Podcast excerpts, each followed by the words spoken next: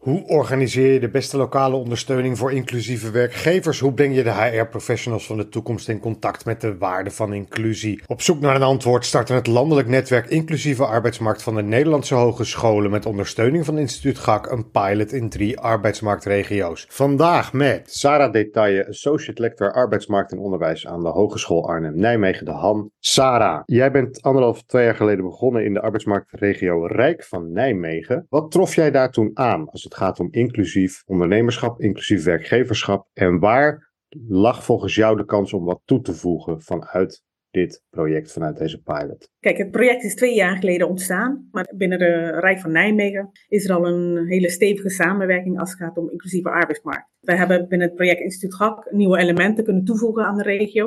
Het vernieuwende van het project is dat we samen met het onderwijs laagdrempelig instrumenten hebben kunnen ontwikkelen voor ondernemers. Uh, dat krijgen we ook terug van bedrijven. Van hey, er zijn heel veel netwerken in de regio, maar jullie hebben, uh, ja, doordat je ook kennis gaat toevoegen en ook studenten gaat koppelen aan bedrijven, kunnen we gewoon verder met, aan de slag met inclusiviteit. Buiten de bestaande regelingen, want in de regio's uh, zijn er heel veel hulpmiddelen vanuit het UWV, vanuit de gemeente. We hebben de regionale mobiliteitsteams. Maar bedrijven die zijn eigenlijk op zoek naar laagdrempelige instrumenten die ze kunnen inzetten. En ook mankracht om die instrumenten ook te kunnen implementeren en vorm te geven binnen hun eigen organisaties. En dat is denk ik het toegevoegde waarde van, van dit project. De afgelopen twee jaar hebben we zes lerende netwerken opgestart met bedrijven. Daar zijn de gemeentes aangesloten, de gemeente Nijmegen, de gemeente Lingewaard als werkgever, provincie Gelderland, maar ook kleine ondernemers zijn ook aangesloten. En wat je ziet is, eh, doordat we verschillende instrumenten ook met elkaar uitwisselen, dat we bepaalde casussen ook met elkaar bespreken, maar ook uitkomsten van uh, projecten die op dit moment lopen als het gaat om inclusiviteit. Dat men ook uh, ja, laagdrempelig nieuwe kennis uh, krijgt aangereikt. En ja, bedrijven vinden het ook fijn om van andere bedrijven te horen van hoe pak jij het aan. Is dat de essentie van het lerende netwerk? Het uitwisselen van ervaringen? Zeker, ja. Maar ook um, toegevoegd zeg maar, met wetenschappelijk onderzoek. Hè. Dus we, mm -hmm. elk bijeenkomst begint met één of twee presentaties van uitkomsten van uh, wetenschappelijk onderzoek. En dan proberen we in die leren netwerk die vertaalslag te maken naar de praktijk toe. En studenten, hè, dus bij elke bijeenkomst sluiten ook studenten aan. Die gaan ook hun uh, afstudeeropdracht presenteren die ze bij die bedrijven hebben gehouden. En op die manier krijg je nieuwe kenniscirculatie. En op een laagdrempelige manier gaan bedrijven weer naar huis met uh, nieuwe input, nieuwe ideeën en inspiratie voor vervolg. Ja. Heb jij nog toevallig een, een, voorbeeld daarvan paraat? Nou zeker, we hebben onderzoek gedaan binnen de gemeente Lingewaard. Daar zijn ze aan de slag gegaan met uh, jobcrafting. -hmm. hoe, hoe, kunnen we binnen een gemeente, maar ook binnen de provincie hebben ze dit onderzoek ook uh, uitgevoerd. De mensen die een uh, gezondheidsvraagstuk hebben en hun eigen ja, huidige taken niet kunnen volbrengen. Dat we door middel van jobcrafting kunnen zien welke elementen van die taak kunnen we laten vervallen of aan iemand anders uh, geven. Zodat ze opnieuw hun baan kunnen craften. Die wel beter past zeg maar, bij hun huidige belastbaarheid. He, dus dat hebben studenten ook uitgevoerd. Ook binnen de hand zijn studenten ook aan de slag gegaan met het ontwikkelen van een handreiking voor werknemers zeg maar, met visuele beperkingen. We hebben interviews gehouden ook met werknemers binnen de hand die een bepaalde ja, gezondheidsvraagstuk hebben.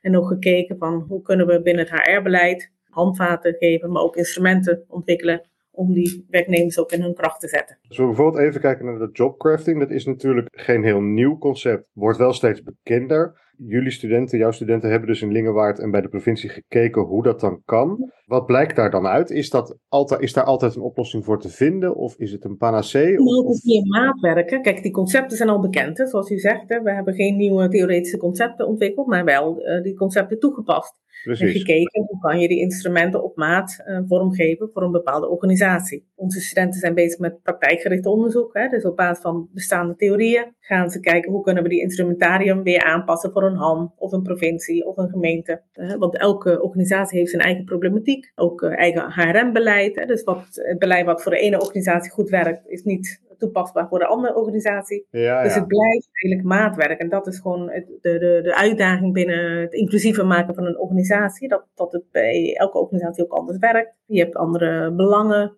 andere geldstromen, andere instrumenten die ze kunnen inzetten. Geldt dat ook, of hebben jullie ook gekeken, uh, bijvoorbeeld bij MKB-bedrijven, want dat was ook een van de speerpunten van dit project? Ja, de uitdaging bij het MKB is dat ze geen HRM-afdeling hebben vaak, of iemand die portefeuille uh, inclusiviteit heeft. Dus je moet eigenlijk de, de, inclusie en inclusief leren op een andere manier organiseren. We hebben ook gekeken naar het leercultuur binnen het MKB.